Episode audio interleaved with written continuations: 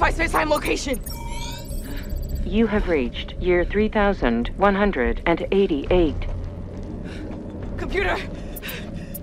Life readings. Is there life here? Anywhere? Multiple life signs detected.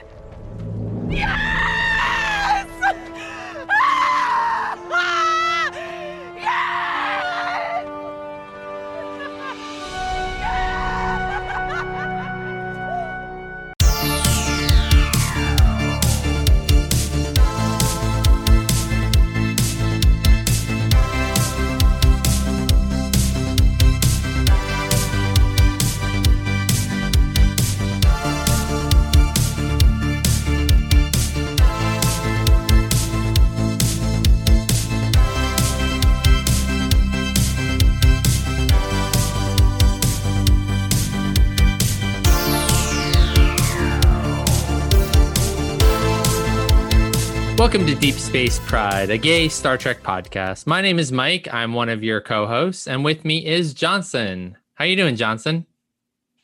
I'm good, Mike. How are you? Happy Thursday. Happy Thursday. It is new Star Trek Day. It is Discovery, Discovery Day. premiere day. Yes, We've Yeah. been waiting so long for this, so we have it's finally here. 18 months. Uh, a lot happened, and it was pretty exciting. There was a lot of action. There was a little There a exposition. We have a long way to go to figuring out this new universe that we're living in. Yeah, totally. I was um surprised and delighted by some elements of the first episode. So, do you want to just get into it? Do you want to talk about it? Yeah. First reactions? First reactions. Yeah. This is Commander Saru. All crew to stations immediately. Red alert.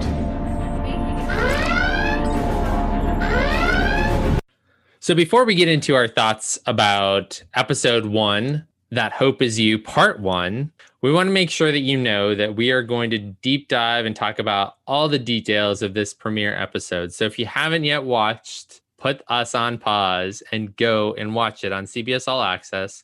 Or if you're international, Netflix, and watch the episode and then come back and listen to our thoughts, feelings, and everything all about episode one That Hope Is You, part one. And that hope is you, Commander Burnham. Go ahead. What Yeah. was your first reaction? So, the opening that we were treated to at New York Comic Con, virtual New York Comic Con, was not the real opening, or it was just one segment of it. So, when the cold open started, I was like, what is happening? So, I actually really liked uh, the cold open with what's his name, Sahil. It opened with him. I thought that was it was I thought it was actually very interesting. It, it was an interesting start. It piqued my interest.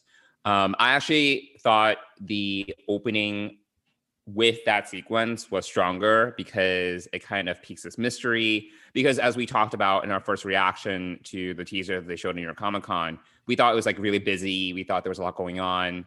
Obviously, it was very action packed.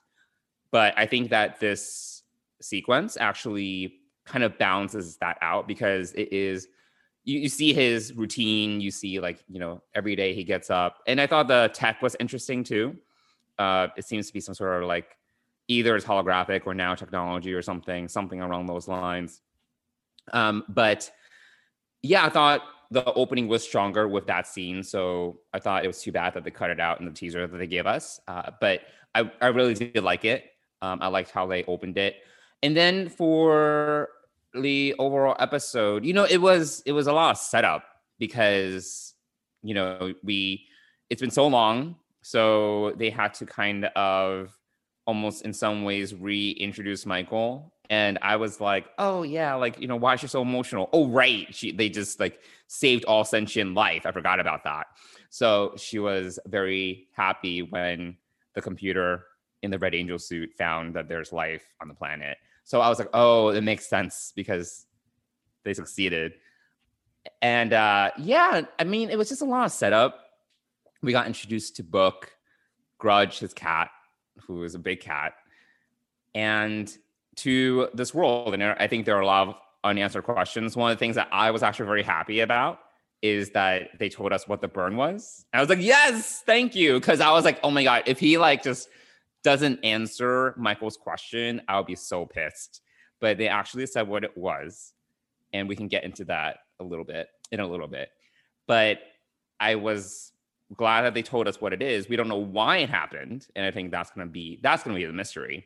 But at least we know what it is. And I was surprised that we did not get to see the discovery at all and anyone else on the ship. I'm sure they'll probably do that in the next episode, maybe. Maybe. I don't even know. Actually, based on a preview, I'm not even sure. But yeah, I was actually very surprised that we didn't get to see the Discovery crew at all. But given that it is the opening, it, it really is, like I said, it, it's a lot of like just intro, intro to a new character, intro to basically a new universe. So we're left with more questions than answers. And it was fine. You know, I enjoyed it. I, I really liked it.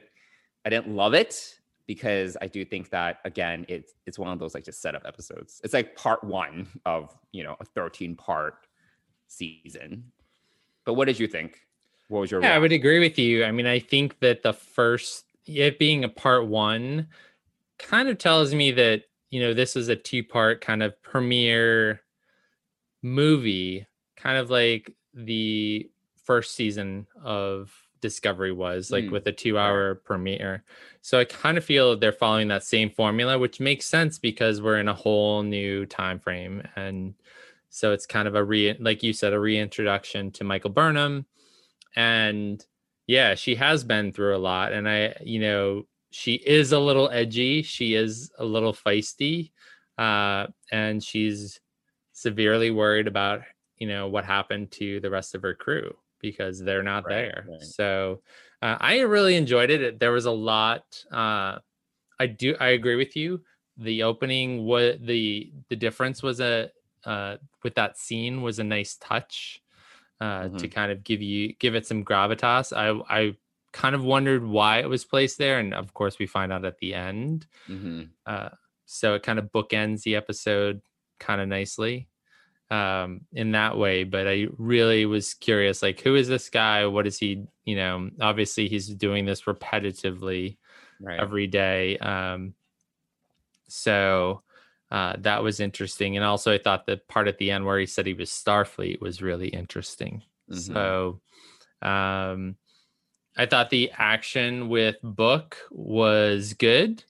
I, I I got involved right away. I was right there with Michael Burnham. I was kind of pissed at him. I I loved her beating the crap out of him. I know he was annoying a little bit at the start. Yeah. So, especially for someone who's doing good, like for someone who's doing good, he doesn't trust anybody. And uh, so, you know, I enjoyed her kicking the crap out of it, him. And then also later on saying, I'm sorry. And she- he says, why? Because you think you think we're going to die. And she was like, yeah. Mhm. So, um, but I did come come to like him. Uh, I think he is a good person, and I think that he is. Um, it's going to be an interesting kind of. I mean, in the preview, which we'll get to for you know for the season, you see them kiss. So Right. so there's a romance romantic avenue to this. Also, you know, I think also from the preview, I feel like there's going to be a time frame, I don't know, 9 months or so before the discovery actually arrives. Uh Right. so the whole thing with her hair changing. yes, that's a big exactly. Yeah, exactly. So, uh, you know, but I, I enjoyed the episode. I want to go back and watch it again. I actually didn't think he explained the burn all that well. Like the universe took a left turn. He did tell us was that it happened 100 to 120 or 150 years ago Right. which when when he said that i was like oh my gosh like that puts us right in the temporal cold war era And that was for me, that was I was like, what enterprise reference? Because he referred to the, you know, when when he was like, oh, like time, you know, time travel, time travel was outlawed after the temporal wars. I was like, I totally That's missed okay. that comment. What? that's- I mean, you know, recently said that. yeah. No, I admit I needed uh, closed captioning because I told you this. I had problems understanding him once in a while. Yeah, because I'm really bad with I'm really bad with accents. Yeah, But he did specifically mention that because he was like, "Yeah, where'd you come from? How'd you time travel here?"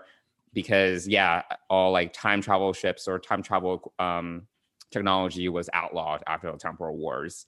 I was like, "Oh, that's great," because Daniels was again from the 31st century, and he was of the temporal factions that I'm aware of. He was actually the farthest out from all the other ones because the Sphere Oh, okay. Builders were like, I think 26th century or something along, Mhm. along those lines. yeah, And then what? And then in Voyager, I think what is it like 28th, 29th century maybe? 29th century. Yeah, So he's the farthest out that we've known, and he was one of the factions involved in the temporal Cold War. So Mhm. I was like, oh, that's that actually is a reference back to that. yeah. I don't think they're gonna dig any deeper into it, but I, I I- like that a lot. Yeah, no, that you know, I think that we are going to see some little strings attached to the existing universe, and I think we'll we'll see some of that. Uh, And then, oh yeah, so we were saying the only other thing that book says about the burn is that basically something happened to dilithium. That right, mm, yeah, that basically dilithium blew up. Right. That's the other piece that I, you know, he mentions uh, like a bunch of different types of drives, slipstream drive, a couple others that. Um, did. yeah. Uh, so I have to kind of go back and watch that. But overall, I really enjoyed it, and uh, uh, I'm I'm excited to go watch it again, and I'm excited to see part two. And and I'm wondering, um, they did have a virtual premiere, and I'm wondering if they got to see both parts of the premiere, kind of like with Picard, they did get to see the first three episodes. Uh, granted, that was pre-COVID, so and that was also in person in California. So, um, yeah, but uh, I- I'm excited to see what's next. I do think there's going to be a long time frame, you know, months. We, obviously, we'll experience it in a very in an episode, but I think there's a, a big gap here, and um, yeah, I think we're probably already in the weeds with it. But let's take a deeper dive into some of the aspects of it. So you were happy. One of your questions from our Discovery preview episode was, "Are they going to explain the burn?" And you got your your your answer. So we we did I- get some. Yes, if we were playing. I got my answer. I did have I have more questions. You know, obviously, Sure. again, we don't know why dilithium, the majority of dilithium, not all dilithium, obviously blew up. But then I was, you know, I'm very, I'm kind of like on the tech nerd side of Star Trek. So I was like, but what about Romulan technology? Because they don't use antimatter; they use a quantum singularity to power their warp drive. That So was one of the ones that he mentioned. He mentioned a It was? yeah, I'm pretty sure he mentioned a quantum singularity drive. Oh, uh, okay, I missed that because he said I think he went through that very quickly. I did hear Slipstream. Yeah. I did not catch the quantum singularity drive. So maybe there are these other modes of transport that because yeah, I guess slipstream drive that's totally separate from warp drive, right, and then quant a quantum singularity doesn't need dilithium. right, so- yeah. So yeah, there's that. Uh, I'm really excited. You know, if we if we see more tech, well, there's a, there's quite a bit of tech in this episode, right? So there's the interfaces on the screen ship. uh, on, on book ship. Mm-hmm. which uh, mimic also the um, some of the technology you see at the cold open from Sahir's place. Sahir. Sahir, yeah. Um, he he has some of this visual, like so. Obviously, like their visuals are like this kind of same thing as their tactical, like their Mhm. their interface is kind of like right? bricks and blocks. I don't know how how else to explain it. Pixelated almost, but in larger blocks, I guess. I don't know.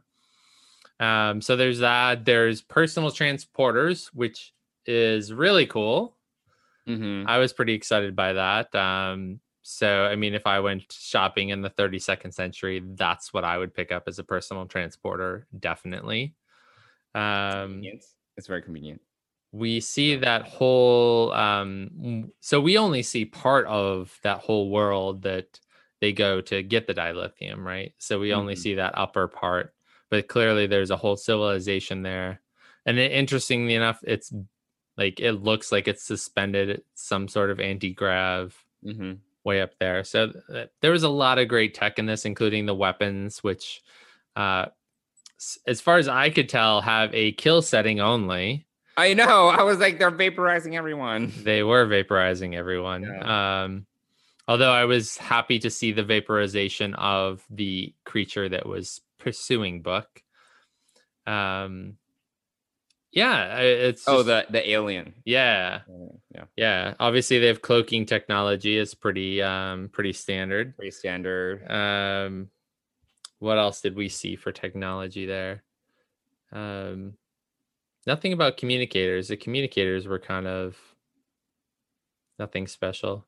Also, with the dilithium, did you notice that they're really small crystals? Like she just grabbed a bunch of really small, like Yeah, they're Like kind of sh- small. I feel like we saw the a dilithium chamber in TNG, and it was like a massive ass crystal. yeah. So maybe it maybe a ship book size doesn't need that. I don't know. yeah, but- I don't know.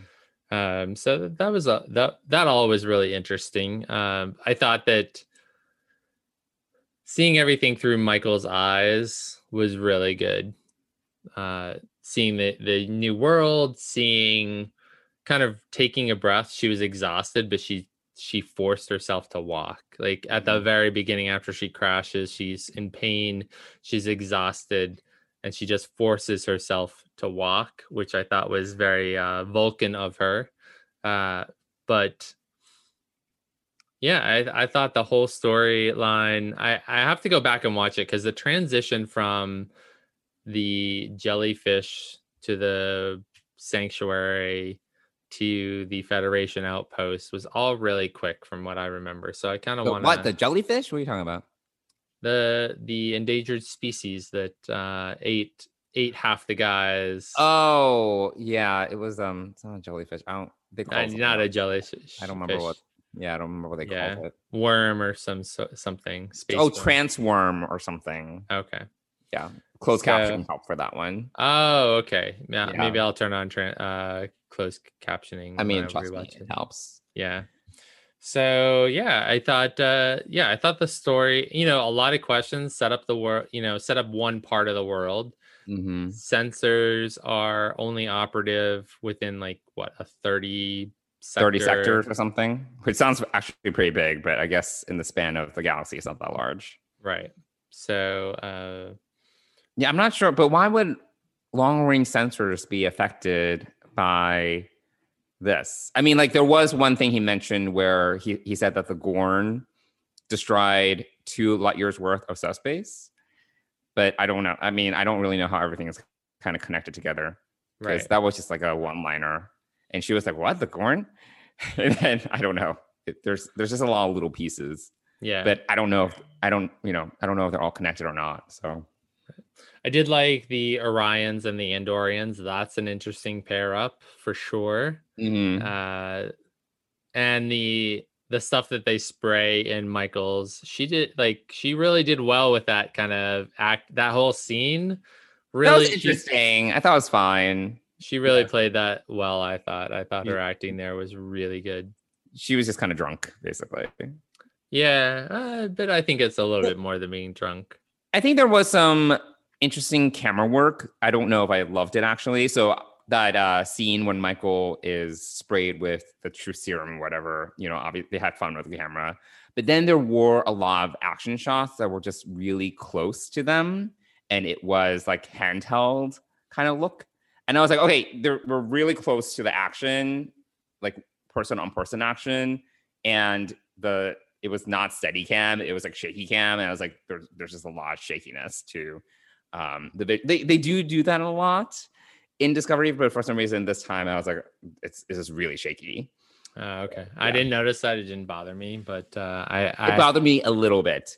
okay. The other thing that um that I thought it didn't bother me, but I did slack you when I was watching it was I got to that scene towards the end where you know Michael and Sahir Sahir Sahil is not Sahir. Sahil. Sahil. Sahil. Yeah. So when yeah, Michael and Sahil are together and they're talking towards the end, and he's like, "Can you unfurl this flag for me?" I was like, "Oh my god!" like it was just so dramatic, and I understand. It's like, yes, yes, the Federation stands for hope. Yes, I get it. Thank you. It was just like it was a little bit too much. Uh, it you know it's it's the kind of drama that I kind of I kind of roll my eyes at because it's like, all right, we get it. You do not need to hammer home this idea because I think they mentioned like 20 times in the episode because when when Book you know figures out that Michael is Starfleet Federation, he talks about hope a zillion times. It's like, oh, hang on to hope, you know, that optimism, that optimism. I was like, oh my God, like how much more can they talk about this? I understand what they're trying to say. Yes, the Federation is a beacon of hope in the universe. We got it. We got it. You know, there's, you know, they're basically like, I don't know. It's like this like weird savior complex for the Federation, which I personally thought was, um, you know, for me it was kind of torn down during the DS9 era. That the Federation is not this utopian society that we recognize it that we thought it was right? That it, it can be as corrupt as any other society or organization. Like it has these ideals but it is far from perfect. So i do think that you know for us to kind of go back to that idea is kind of like treading old ground for me personally so you know the federation is not the only hope in the galaxy but i feel that's the way they're positioning the season which i'll see if i come around to it but it's that's like old hat for me i don't know what your thoughts are about that I think that Michael Burnham represents that, has always represented integrity and honesty and uh, optimism and hope and and strong ideals. I think that that's baked into the character and who she is. So I feel like that's what she's going to call out. Like I, I, I guess I can totally empathize and also I, em- I emulate that a lot. Like when things are not what they should be, mm-hmm. and by should I, I'm not saying like should be in in my own world, but what I believe to be truth. If we were to modernize or to bring it to our time, modernize it, it'd be truth, justice, and and freedom. You know, kind of justice in the American way. Yeah, I was gonna say the American way, but uh, uh, our, uh, I would say that we've lost our way a little bit, um, or our leadership has.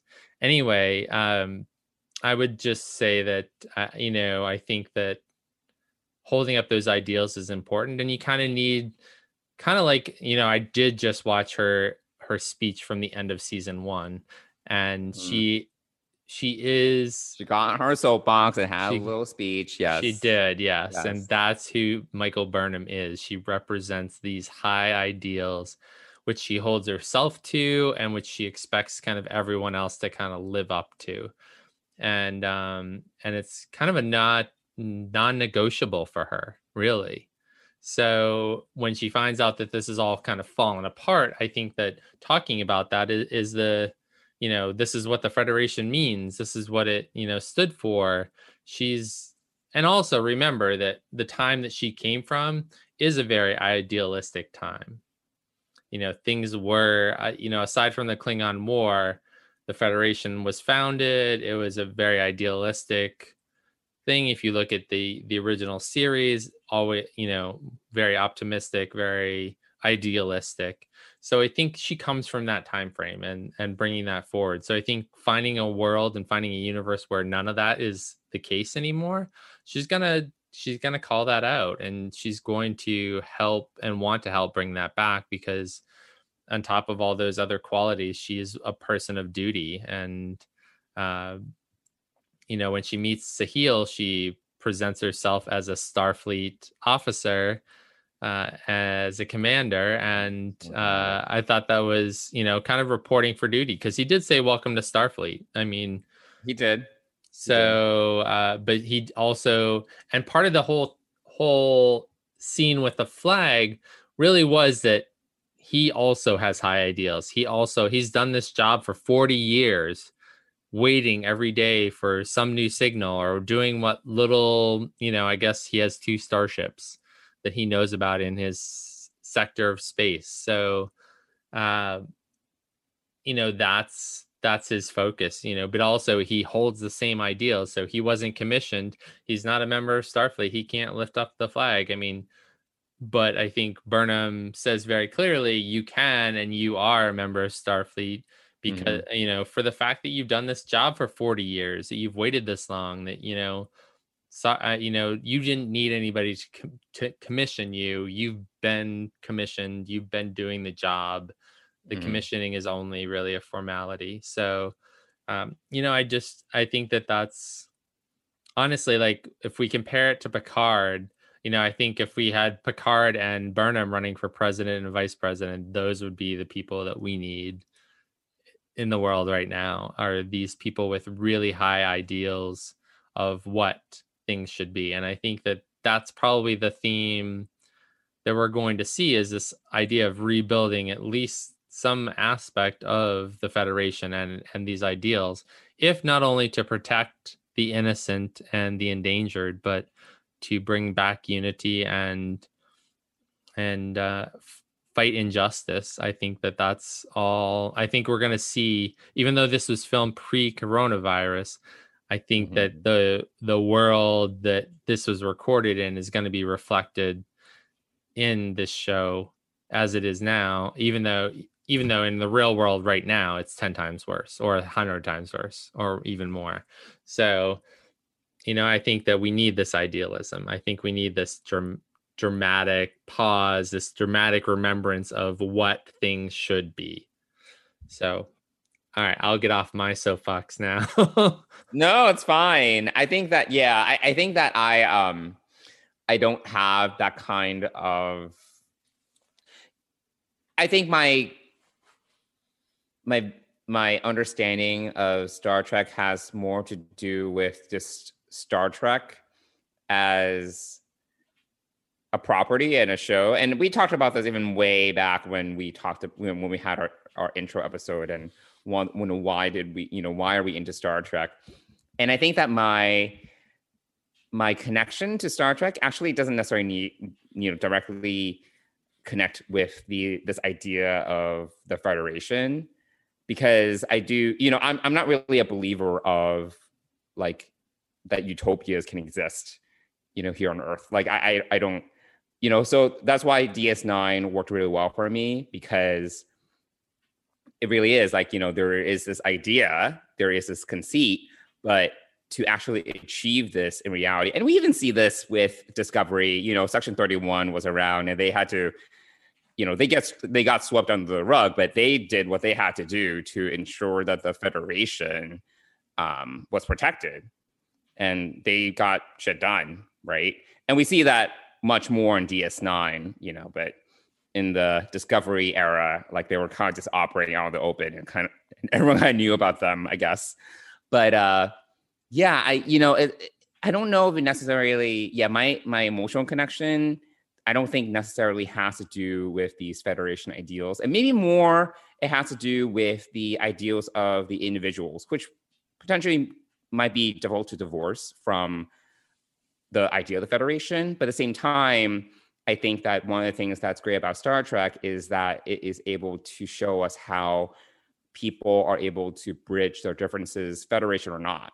You know that people who are just you know they may not come from the same background or they may not come from uh you know same value systems like they can still find common ground somehow. And you can like nemesis was not a good movie i would say but even there was a good example where picard was able to gain the trust of the romulans and he was and we see that you know play out further pre picard like star trek picard. But you know he's able to extend his olive branch and work with someone that isn't you know they're not part of the federation.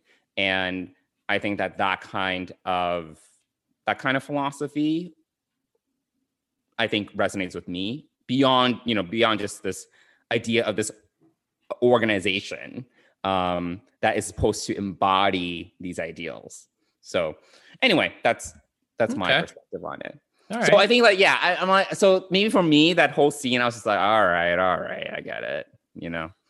Um, but maybe it has more to do. Yeah, my my connection again has more to do with, and yeah, I, I do respect like Michael Burnham and her and what you're saying in terms of her attachment to these ideals, in terms of you know what the Federation should stand for. Um, and yeah, I, I think that I, I, do agree with you that um, a lot of what is attractive to her, attractive about her in terms of a character are these kind of ideals that we see in her, that we see in Christopher Pike, you know, in season two. Um, you know, those things really do, I think, at the end of the day. And maybe this is what I'm rambling now, but maybe this is what the Federation is, is more about the people, you know, than necessarily the organization.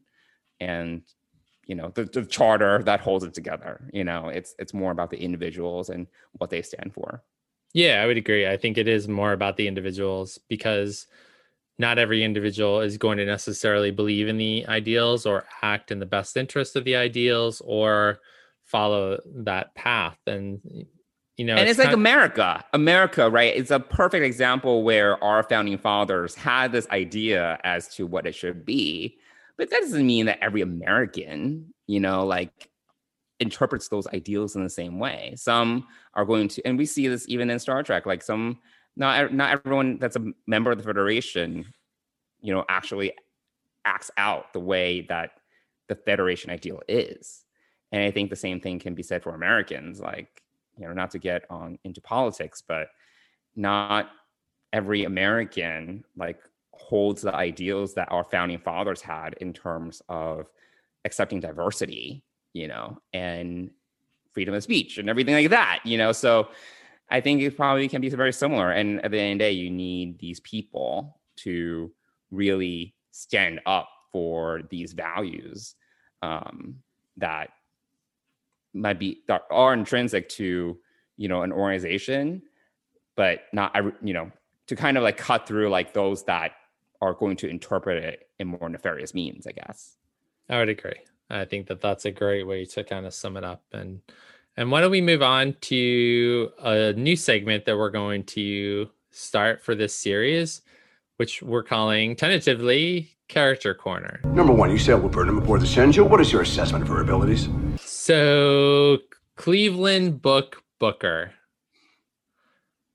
Thoughts on him? What do you think? What are your initial thoughts on this new character? So, you know, we talked a lot about Michael Burnham, but let's dig into Book a little bit here and and focus on him for this part of the the episode. Yeah, you know, I thought he was annoying. Uh, We we had talked about this a, a little bit already. I thought that he was obvious. You know, the first thing he did was, you know, when he met Michael was attack her. So I think that we were given this presentation of his character as one that's rather antagonistic and not trusting. Um, and I think he's supposed to be like this character that grows on you, right? Like, he, you know, you kind of he's complicated. I'm sure he has his reasons, and then you slowly peel back the layers and like, oh, this this guy's actually very fascinating and sexy. Um, but uh, yeah, no, that was fine. It was fine. I've yeah. I mean, what what do you think about book? Well, you know, I, I agree that the intro to him was kind of rough and he was very um He came a little. He came out a little strong. Like I think that they like they they like made him like come on very strong.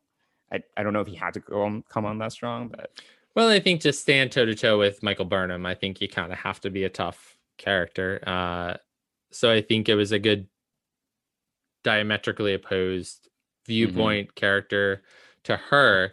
I think that what I really liked was towards the end where they started working together and uh, where he advised her to close your eyes. He, you know, calmed down the the worm just enough Mhm. to release her. Uh, and also, I think the the other thing that we really see is obviously he's he's kind of someone who is different than his family or or or uh, planet of origin or anything like that. He's a unique individual. He has a unique connection to living things. So that was really interesting when he did with that Mhm. with the plant and when he talked to the worm and um, and then you see when they get to the planet, um, him and he and his brothers were. I'm assuming I'm saying brothers, but they were all men. The the group of people who were kind of protect know in this. the- yeah, well, we they we did are not explain. we did not. Uh, but they're, they're on a sanctuary planet anyway. Yes. So I thought that that was um, so he is a bit idealistic, and I think that he he goes against the grain as well. And I think that they're going to work together to kind of restore some some justice and some hope to the universe, given the the place that it's at right now. So, um, yeah, and he has a freaking cool ship. I mean, Very unusual. Very Yeah. unusual design. Yeah. I'm a And I don't know, though. is he human or is he like augmented human? I that was not explained, right? I didn't miss that. no, you didn't. I I didn't remember seeing anything about that. I I feel like he he's not human, or if he is, he's an involved human. It'll be interesting because I think that they do eventually go to Earth at some point. They do venture to Earth, and uh, so it'll be interesting to see what uh, what humanity is kind of evolved into uh, in the 32nd century. Which, if you you can talk more specifically about what Daniel said about what Earth is like to Tucker, right? Did he say that to Tucker? Yeah, but he wasn't specific. He was just like, yeah, it's not, not gonna what- be as you know it. Right. So He did not go into further detail. Right. So, um, you know, maybe we will see some of that detail. But I think he's a good addition to the crew. Uh, he's obviously our guide to this universe, which is what we needed. Uh, we, uh, you know, we obviously needed a guide to the universe. So uh, this is this is our guide. So we'll be seeing. And Michael needs a new love interest. Yes, uh, we no longer Shazad Latif. Is, um, Ash Tyler is back in a thousand years, and. Mhm. Uh, Bye. Bye, Voq. Whatever. Yeah. So yeah, bye you Voq. later. Yeah. So um so yeah, but uh you know, I like him. I you know, I'm I'm less interested in the romantic aspect of this relationship. I'm more interested in what his abilities are and um how he'll support Burnham in her journey uh especially in finding the discovery. So obviously this show this opener basically starred three people and had a few other people orions and and actually we saw a tellarite uh did we I feel like we saw We another saw, we saw Lorian. uh lurian that's what it was yep Yeah. so uh we see a bunch of uh of uh original kind of star trek aliens so uh yeah so i'm excited uh, i'm excited to see what happens i'm re- i'm you know we've waited a long time for this i'm i'm excited i enjoyed it i'm gonna go back and watch it again with closed captioning so i can get the It really helps a lot. uh get the words correct uh but uh i did look it up and it is sahil so we I. Okay. we said it wrong earlier in the episode I did. I did. I did too so uh yeah so he said his that- name once. How am I supposed to remember? And he's so dramatic. Goodness. not as dramatic as you're being right now. I'm never dramatic. I don't know what you're talking about. right. Um so there we go. Our entry into the 32nd century has begun. We have no idea when or how Discovery will join this universe. Obviously, it crash lands, but it doesn't stay crash for long. Uh, and um, there was a lot. I, I wish I could remember all of the things that we saw in the The market. for this season. Oh, the the the upcoming. Yeah, there were a number of things. I think we'll we'll probably have to tear that apart uh, next week when we talk about episode two. Maybe uh, we can kind of dig in. But again, we wanted to kind of be first out of the gate and get our thoughts about Discovery out there and let you all discuss. Uh, but uh, yeah, do you have any other final thoughts before we sign off? I don't think so. I think we pretty much covered everything. I I am excited to see where this all leads. Hopefully, we don't have mysteries drag out forever and ever. And yeah, I want to see the rest of the discovery of rest of the Discovery crew ASAP because Discovery is not just about Michael Burnham; it's about the whole ship. So Very true. Very true. Well, hopefully we'll we'll see them next week as uh, Michael continues to search for them. I wonder if they'll turn up at the same planet or another part of the the universe. Uh, you know what? This really quickly. This reminds me of uh, Star Trek 2009 and the wormhole that was created. That uh, you know Oh, the Romulans came through, and then 25 years later, hmm Oh yes, yes, Spock yes. came through. So Yeah. hopefully the time distortion isn't that great, but we do have some precedent for there being a time distortion, which I don't Mhm. think until until this episode happened, I don't think we had an inkling that that would be the case. So yeah, so we have a lot to look forward to, and I don't think we've really uncovered what the theme of. Uh, obviously, it's just an investigation of what's happened in this world, but and a reuniting with the Discovery crew and them acclimating to the new time. But I don't know that we have a overarching theme yet as to what kind of like the Red Angel or the Klingon War. We don't really. I mean, the theme isn't when it. I mean, from the from what we know about the season and also from preview, it's about piecing together the Federation again, The Federation again. Okay. bringing it back together, right? Yeah. Bring hope back to the universe because I guess the universe needs the Federation to have hope. you don't seem very convinced about that. I mean, this goes back to what I was saying earlier. It's like, okay, all right. Yeah. I don't know. Putting all your ho- hopes and dreams on an organization is not really my thing. I think at the end of the day. So, Clearly. but they need they need some sort of conceit to go after. So I'm like, fine, no, go at it. well, we'll. Fi- I'm sure we'll find out more about it next week. Uh, we did get a lot of answers, but we have more questions. There are plenty of questions. Yeah. Uh, So we will uh, stay tuned and look forward to the next episode of Discovery, which I'm assuming is just part two. The I- Hope is You yeah. part two. Yes. I would assume is is next week's episode. So we'll uh, get to see that one week from today, and we'll be back here talking about it and in your ears weekly to to break this all down for you, give it give you our opinions and opinions, thoughts yes, and thoughts. feelings. feelings. There we go. Yes. So how can people reach us if they want to share their thoughts and feelings on the 32nd century?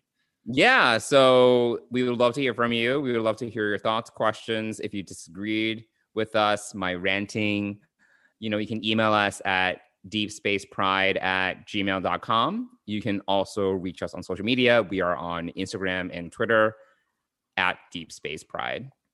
So There yeah, we go. I think that does it. Yeah, that does it for this week's episode. All right. Well, we'll see you all here back next week. Bye, everyone.